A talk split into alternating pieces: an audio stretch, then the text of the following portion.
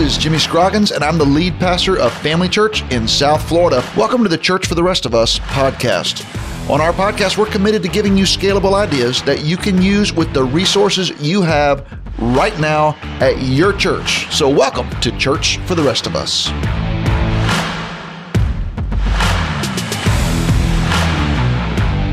Hey, we're back. Jimmy Scroggins here, picking up where we left off last episode with updated thoughts from our first season we recorded six years ago. And uh, I'm here with my co host, Leslie Bennett, high atop the office tower in downtown West Palm Beach, also known as the closet on the third floor where we record podcasts. And uh, we're about halfway down the road. Uh, last conversation talking about how we used to aspire to be a regional megachurch but now we've become a family of neighborhood churches. And Leslie, the reason I want to talk about this in this podcast is because there are so many churches and pastors out there who they go to these conferences, they read these books, and they just feel like maybe they're not even successful as a person hmm. if the church that they're pastoring isn't a megachurch. And some people are in a situation where they just realize because of who they are, or because of the community where they are, because of the limitations of their particular church, they're never going to be a regional megachurch. And so they just wonder, like, do I need to go to a different church? Uh, am I a failure? Am I not worthwhile as a pastor? Is God not going to bless me?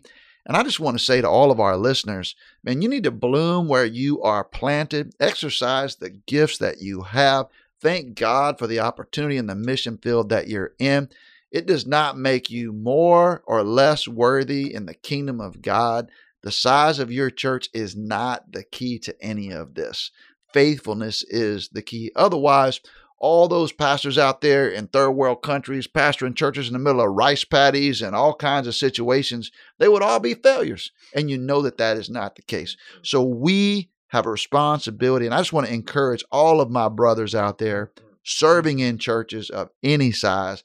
It's worth doing. But we have learned a lot about this transition from the regional megachurch aspiration and vision to the network of neighborhood churches aspiration and vision. We have. And like you said, Pastor Jimmy, as we've learned, our language has sharpened a little bit. And so we do have this idea now that we call putting a neighborhood church in a neighborhood building with a neighborhood pastor who speaks the neighborhood language. And along the way, God has allowed us to add some incredible men to our team. We had them on last episode. If you missed it, you can go back and listen to it. So we're picking up where we left off, and we want Pastors De Silva and Smith and Gaston to tell us a little bit more about their neighborhood church that they're pastoring right now and how it's distinct from our other neighborhood churches and, and kind of what it feels like. So let's start on the other side, Pastor De Silva. Well, I'm serving the neighborhood church in the Green Acres in West Palm Beach, we have around uh, 45% of the population, they Hispanic. The population change that I, I did my study in the area, try to find out who's living the area. People from different places in South America. Like in our congregation, Leslie, we have uh, 16 countries. Mm. And you say, oh, 16 countries, everybody speaks same Spanish. They the same. No, they speak Spanish, but it's 16 countries. It's a lot of things are totally different. So, in order for us today to reach out our neighborhood, our community, is interesting because the first thing we has been done in those couple years was uh, identified our people, our leaders, training our leaders in their own language. We have our own building. We know our people. So it's interesting to see the neighborhood church in the heart of the Green Acres reach out to the Spanish population growing every single year. And God has been so good with us because for us is as a culture inside the culture, reach out to the people in, in the United States, right here in South Florida, is so powerful, it's amazing. I just want to mention to you uh, a couple years ago when they came to South Florida, I was starting this church, so I had in this in my mind, oh, probably I have to be a mega church. So I didn't know anything. I was in this conference called C3, big conference in America. I took four of my leaders. We drove to there, and when we arrive to the conference, and you see those big, mega church and pastors leading and communicating, After the three days in the conference, I came to my house. I was two weeks in the press. I said, "What the? I, I, I don't have, I don't have a money. I don't have a the worship leader. I don't have a this, this, and that because that was the mentality. In order for you to plant a church, you want to be a mega church. I was there. So many years later, realized about the power of the neighborhood church. Mm. And today, in our congregation, we live so very special moment to see a lot of people, Latinos from everywhere, coming to the neighborhood church. is only five, six miles from their home. A lot of people they walk to the neighborhood church. Mm. So that's powerful for me to see this. That's good. Yeah. Yeah, I'm Todd Gaston, and uh, as I was sharing in the last episode, that uh, I was leading and pastoring a mega church in Northern Virginia, and actually, two of my daughters came down here for college right here on the same campus, right here adjacent to this the downtown campus. They were coming to PBA. And as we came down to Palm Beach Atlantic to visit them on a spring break, between the beach and the pool, and the pool and the beach, I found myself in a Sunday service right here. And Pastor Jimmy, you were preaching and you were sharing this vision about we're going to plant 100 neighborhood churches. And I remember as I heard that, my heart kind of leapt a little bit and uh, I ended up engaging a conversation with you after that service, and you kind of gave me a bless your heart, Pastor. then the next day you called me and you said, "Man, what do you mean?" Because I said, "Hey, I'm I'm kind of interested in what you're doing here. If there's anything I fit, could you just you know consider me?" And so you called me up, Jim, and you said, "Hey, listen."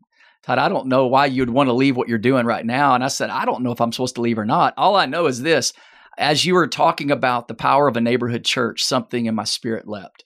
And within six short weeks, my wife and I prayed through things and we were prayerfully made a decision to leave my current situation, which was still growing and doing great things, to begin again in a new model where I would be a neighborhood pastor and with the hopes of being able to multiply this neighborhood movement about an hour north of West Palm.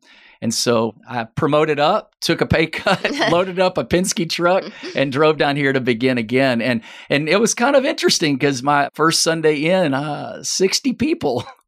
uh, went from about 3,800 people to 60 people, all mm. over the age of 60 and 70. And yeah. I went, okay, this is going to be a, a, different moment. But in uh, about a year and eight months, it has been just revolutionary to see what God has done uh, not only in resetting my heart and kind of giving my position with my gifting and my calling, but just to see the favor that God has given us to have strength right there in Martin County in that neighborhood. And, and it by far is, a, is an older community.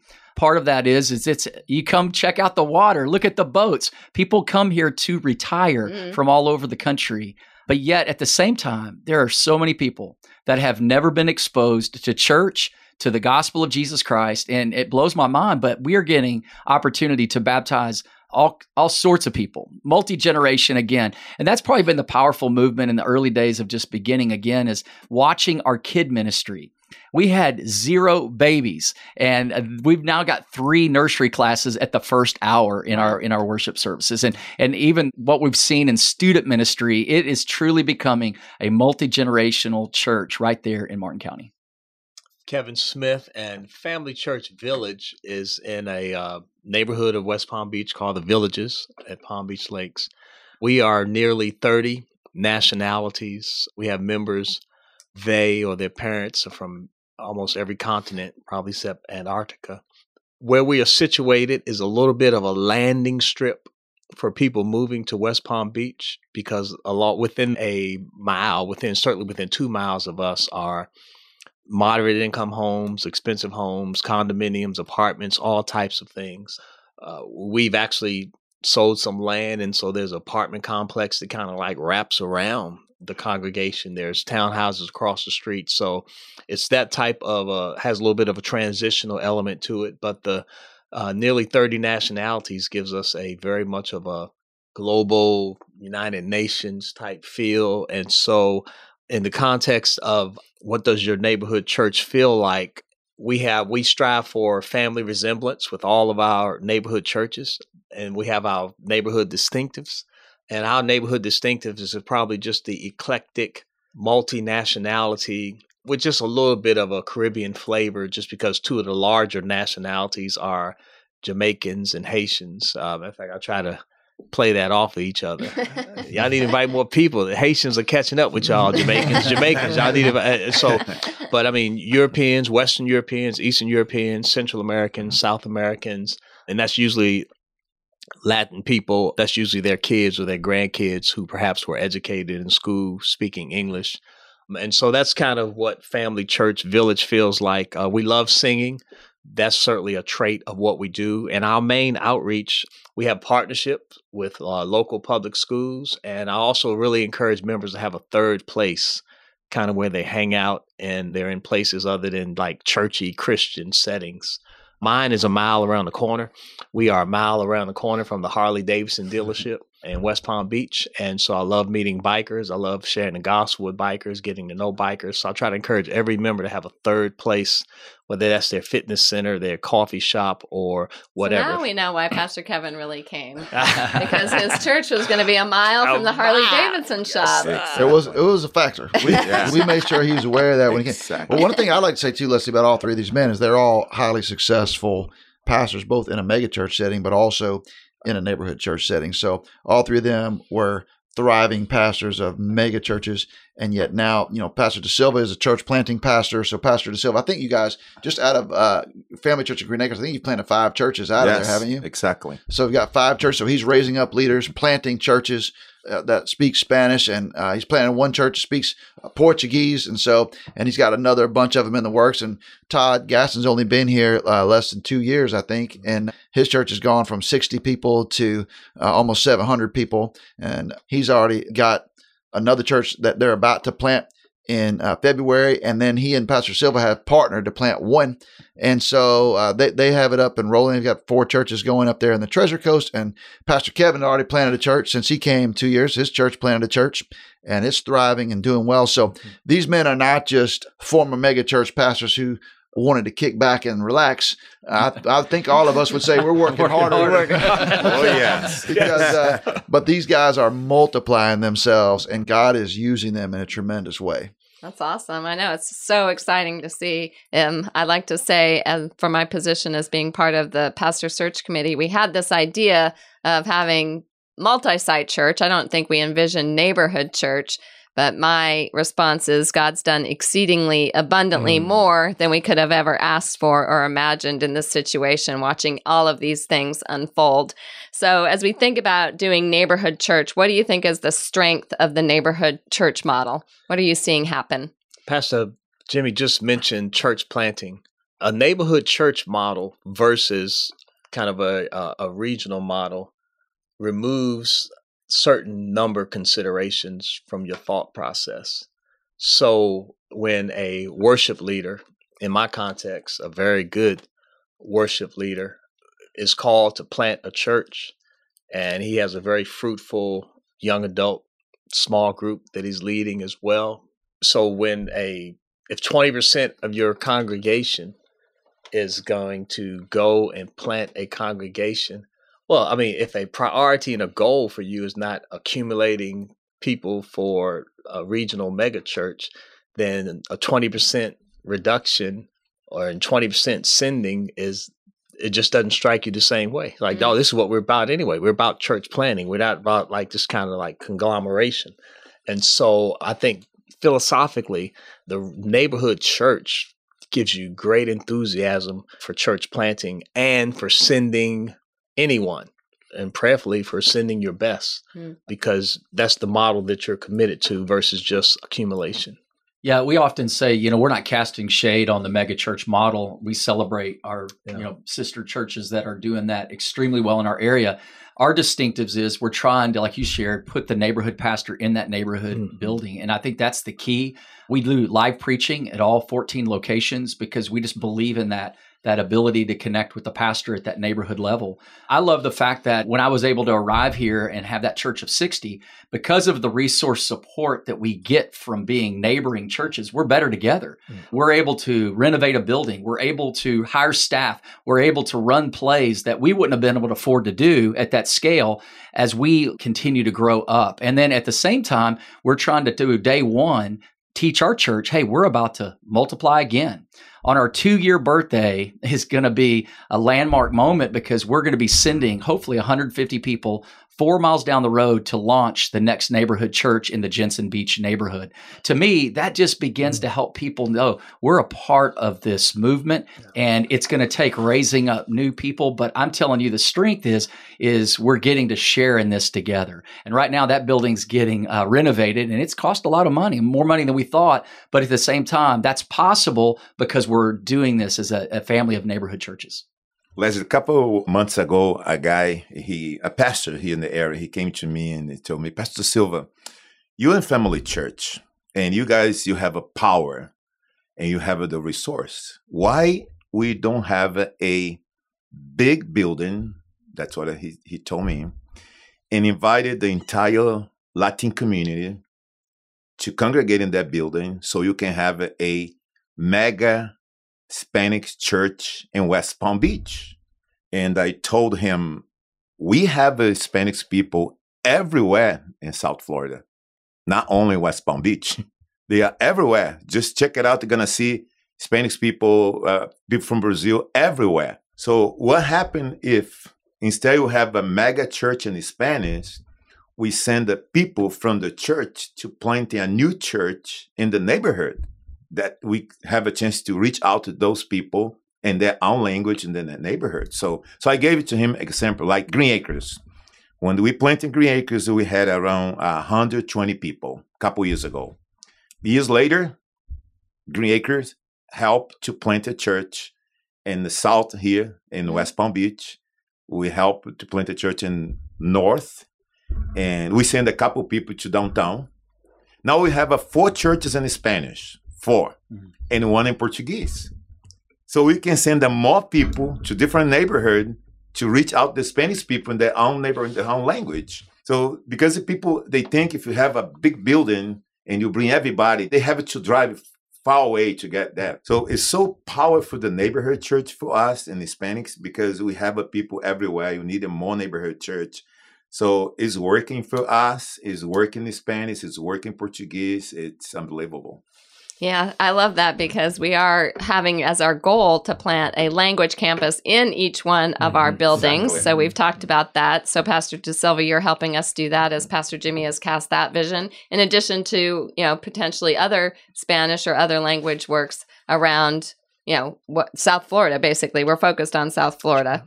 Yeah, I think too look again, we love mega churches. So we, I have a friend of mine, he's a pastor of a mega church here locally. And so we had an ongoing joke where he talks to me about, hey, let's get together and let's talk about multi site church. And I'm like, well, that's not very fun to talk about with you because we're doing something completely different. He said, what do you mean? I said, well, when we start a site or a new church, we take 50 people and we meet in the school cafeteria. And when you start a site, you bought Dillard's department store. so it's a little different what we're doing. And so I thank God for churches that have the resources and the scale and the ability to buy Dillard's department store and remodel it and fill it with people. Praise God. We need more churches doing that. But the truth is, we're not going to have very many churches doing that. It's a lot easier to find a leader who has the capacity and the ability to galvanize 50 people and start in a school cafeteria and then let that church put down some roots in a neighborhood and grow. And so our ability to accumulate and to identify and to recruit and to train and to deploy leaders and resources on a smaller scale. And we also know that new things replicate faster. And so we want to we want to do as many new congregations as we can. And again, we think there are churches that are doing a great job. You know, my, my good friend JD Greear is an expert. He identifies superstar pastors with all of this and they they give them a lot of resource they send them with a lot of people they have a system for doing this and they have helped catalyze large churches all over north america praise god for that but in our environment in a metropolitan environment like this we think starting small neighborhood churches is the best way for us to use our resources who we are in our region to do our part of the great commission here in south florida and biblically in a First Corinthians 12 sense, uh, one body, many members, our desires regarding church planting on the other side serve a kingdom problem of the need for church revitalization. Mm-hmm. And so rather than buying a department store, or even buying an old public school, we have been able to bless the stewardship that Christians have made generations ago in neighborhood church buildings to actually have the uh, part of that neighbor, part of that equation is neighborhood building, neighborhood pastor, neighborhood land, and so to be able to revitalize churches in certain areas where a Christian witness could be lost. And uh, certainly, again, startup costs from scratch with a new congregation be prohibitive in many of these areas where we where people would desire to be doing church planting. Yeah, and all four of you and your families attend and lead in churches that are uh, partially uh, revitalizations. Mhm. So Leslie, your church at Sherbrooke, and uh, Pastor De Silva there at Green Acres, and Pastor Todd, Pastor Kevin, like you guys, uh, everybody here has been a part of a reboot or a Mhm. reconception, a rebirth of a church that had existed in a facility, and we've renewed the facility and then injected it with new leadership. And God's really blessed uh, all of that, and we see it. And Yeah. again, I mean, we've learned as we've gone along the way. And so we've done a little bit of everything. We've done some autonomous plants. We've planted in a school before. But I would say by and large, a lot of our growth is that, Pastor Jimmy, no is, you know, partnering with churches. We've been very specific about building relationships with churches so that we can strengthen the local church. And that's become a large part of what we've done is building a network or a family of neighborhood churches. And so, what does it mean to be a family of neighborhood churches? What are the things that we hold in common? Remind us. Yeah, in order for us to, well, for us to be one church organizationally, there are four uh, components of that. We're going to have at Family Church one name. We're going to have one constitution and bylaws.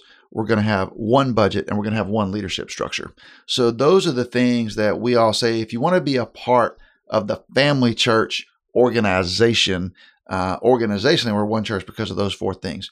We don't think everyone will, nor should everyone be a family church, which is why we want to strengthen all churches that we can.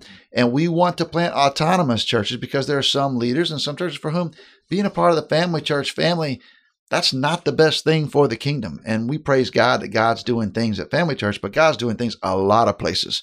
And we want to bless it and encourage it and be as much a part of it as we can. So, so those, but those are the four things that we say make us one church organizationally. Yeah, so that's what we're all operating together on. And then you've heard some of the distinctives that each one of these people have as they pastor. So around here, we talk about the tension between standardization and customization because we want you to be contextualized to your neighborhood, but then there's some things we share in common. So as a neighborhood pastor, how would you talk about managing that tension? Depends on the kind of family member and the personality uh, that one has. I think some of our neighborhoods, for example, I'll use villages as example. Every now and then there'll be something that has a particular flair for Caribbean type people or a particular flair for people who've been maybe here for a long time. But um, again, I think part of the ethos is reminding and just kind of constantly keeping before the congregation that we are a neighborhood church that is part of a movement of church planting throughout South Florida. And so part of our family resemblance is things like the branding and things like uh, some of the ways we communicate uh, among all of our neighborhood churches to remind us of this common church planting vision. We have an annual kind of rallying of our vision and our leadership. And so out of 52 weeks, there's one week where we kind of share everything together and we're reminding people of that. We rally a couple of times a year. Again, just to remind ourselves that we are a neighborhood church that is part of a larger church planting movement and a larger congregational movement. As a matter of fact, just very recently, we had a night of worship and praise together, and we had brothers and sisters that came from different neighborhood churches, and we were able to worship the Lord and praise the Lord together. So we try to keep that uh, before us. Mm. Yeah, I think there's definitely strength in how we're sharing kind of this uh, this mission together. What I loved is when I got down here, my focus is the people, my people in my church, the people in my neighborhood, and that really is the tip of the spear for us and what we get to live live out. And then I'm obviously mindful of how we're doing ministry on our particular campus, uh, logistically and quality control. But what I love is I get this support where we're running the plays together, this philosophy, this strategy, and we're putting it into the the context of our own neighborhood. You know, there is tension though. Let's don't lie about that. I mean, you got 14 locations. It's like uh, our pastor often reminds us. It's like let's say you have 14 children. They're all in different stages, different needs, different demands. What about the kid that's going off to college? What about the kid that needs braces? What about the kid that needs just a new pair of shoes? And mm-hmm. sometimes there is that that resource tension that we all feel. However, because we see the greater good of what we're working towards together, there is a shared approach and a shared uh, sacrifice that we're all willing to take because we can see the benefit that is across uh, all of our families of churches. But I do like the fact that we have some definite plays to run. Here's how we do kids, here's how we do worship, here's how we do. But in that, you can customize it based on uh, the cultural context that you're doing that ministry in. There's some freedom even in that as you're running those plays together. Uh, I like the fact that we're all preaching the same passage every Sunday. Uh, we have this listening guide that we share together, yet we all pastorally have to get and do the work of writing the sermon so that we can deliver it to our neighborhood churches. Leslie, the one thing is uh, interesting in our culture, and uh, we're talking about leaders, uh, pastors in, in West Palm Beach. When I have a chance to, a lot of pastors, and the first question they ask me is the American church, they are over you, they mm. control you. How you deal with that? A lot of, let me tell you, a lot of pastors in the area, they cannot believe we can work together mm and it was only one church. Nine years ago, when you had a this small group, like 100 people, and we merged from uh, Centro Familiar Cristiano with Family Church, I had one guy, uh, a couple, they say, I, I can't stay here because I was baptized in Centro Familiar Cristiano. I met Jesus here, and this name is going to be disappear. I cannot stay here anymore. And they left. Listen. Okay. Last week, Last Sunday, you had a, this uh, event in the, our community, and the couple came back. Nine years later, they came back. Yeah, Sunday, once last week, and they say, and they tell me, "Hey, Pastor Silva, the church would be attended for nine years. They switch the pastor, and it's a little bit different. And you want to come back? Want to come back home?" And I was, I, I had a distance uh, right here. I said, "No." get out of here. get, I don't want you here anymore. But, but I want to tell you this because a lot of leaders, a lot of people, members of the church, they they can't believe, they cannot believe that the American leaders and pastors cannot work together because we're totally different. Because the Latino, they think the English over, then they're gonna take over. So this is not a big work, and that's gonna be so difficult. But the one thing I, I try to tell and teach the pastors when they say, "Oh, you can preach wherever you want," and they say, "And you can do the worship wherever you want," say, "We are autonomous church. We are we are network. We preach the same message." And I tell them, you cannot translate a culture. You can't translate a culture.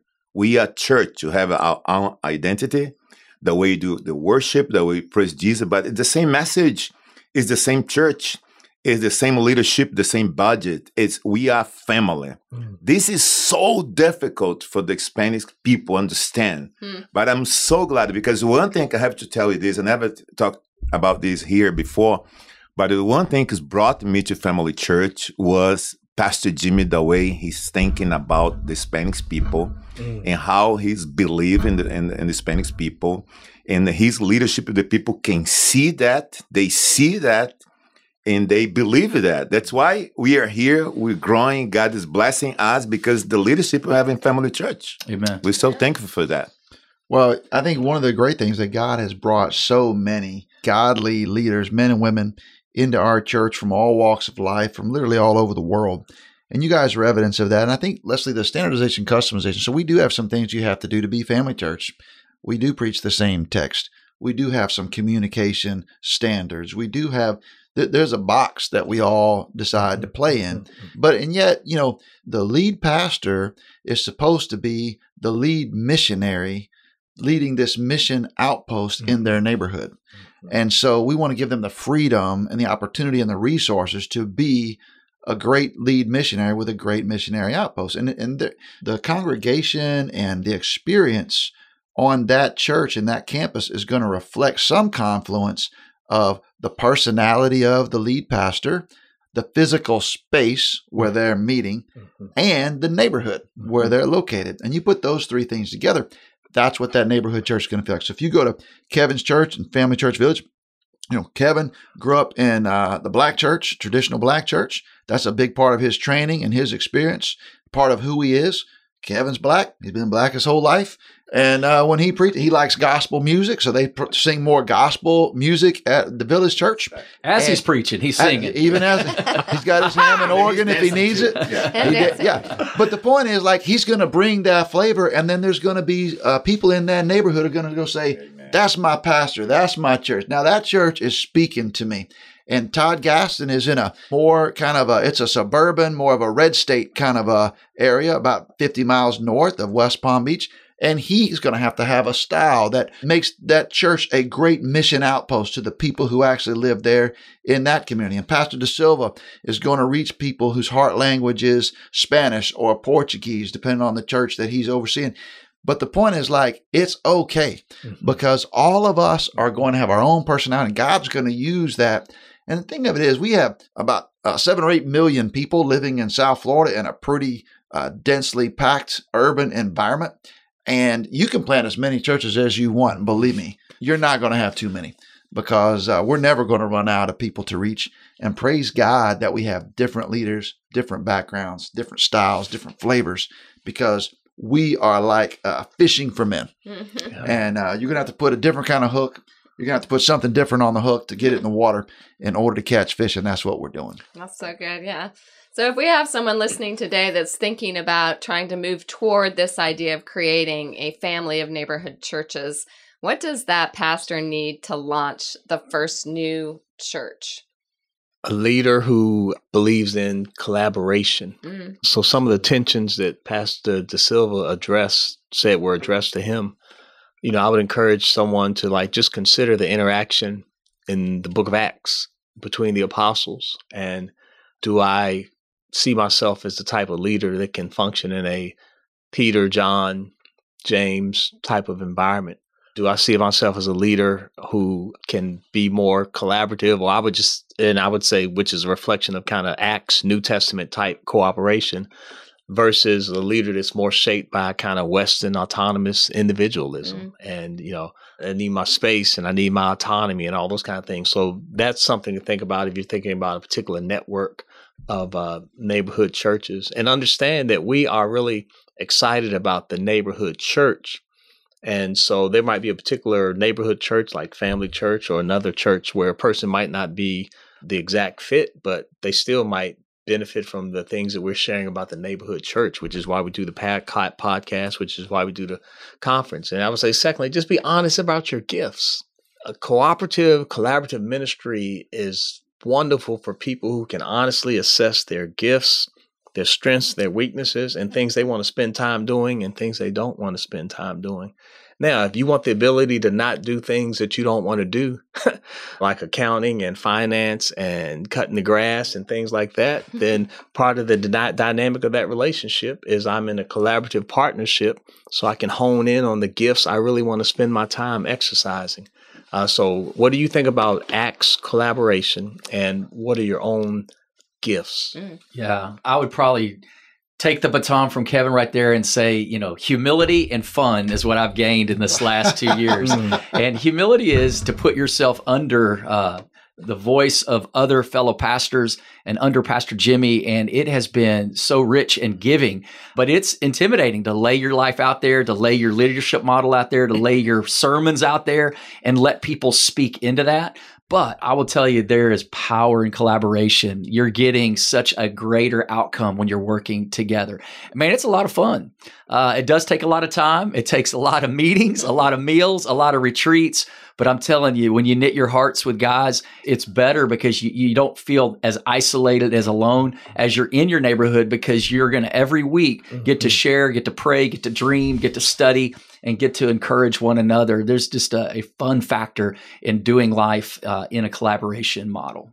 I think there's a lot of things we can talking about, but uh, we know we don't have a time for that. But in my own experience, Leslie, I had to change my mind about neighborhood church.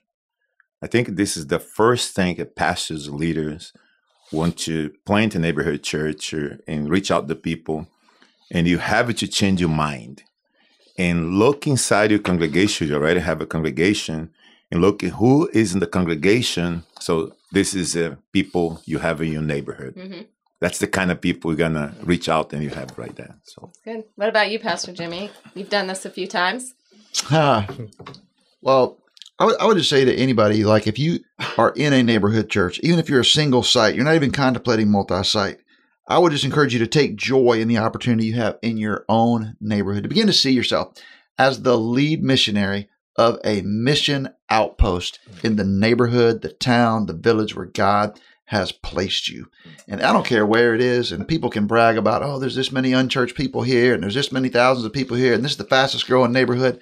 You may not be in one of those places, but the people where you are need a great pastor in their neighborhood too.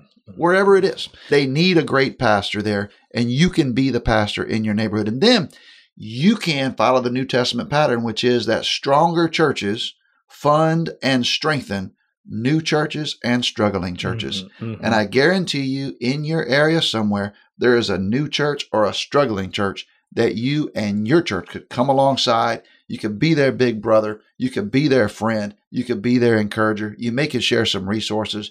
You be that church, and you can do that in any context with the resources you have right now. That's excellent. Well, this has been a great conversation. I hope our listeners can feel the excitement, um, get a little bit of sense of the momentum that we're feeling here in South Florida, reaching new neighborhoods and new people. Yeah, so Leslie, you started this by saying that we want to put a neighborhood pastor in a neighborhood church in a neighborhood building that speaks the neighborhood language, and we do. But now we've added the last couple of years, we want to add a neighborhood school everywhere we own a neighborhood building. Or we're going to talk about why that is and how important that is on our next episode. But for right now, I want to thank you for listening. I'm Jimmy Scroggins. I'm signing off for Leslie Bennett, Josette Da Silva, Todd Gaston, and Kevin Smith. This is Church for the Rest of Us. Thank you so much for joining us on today's podcast. I'd love for you to check out FamilyChurchNetwork.com to chime in on our blog or follow me on Twitter at Jimmy Scroggins. We want to connect with you and learn from you because we're in this together. We're all learning from each other. We are church for the rest of us.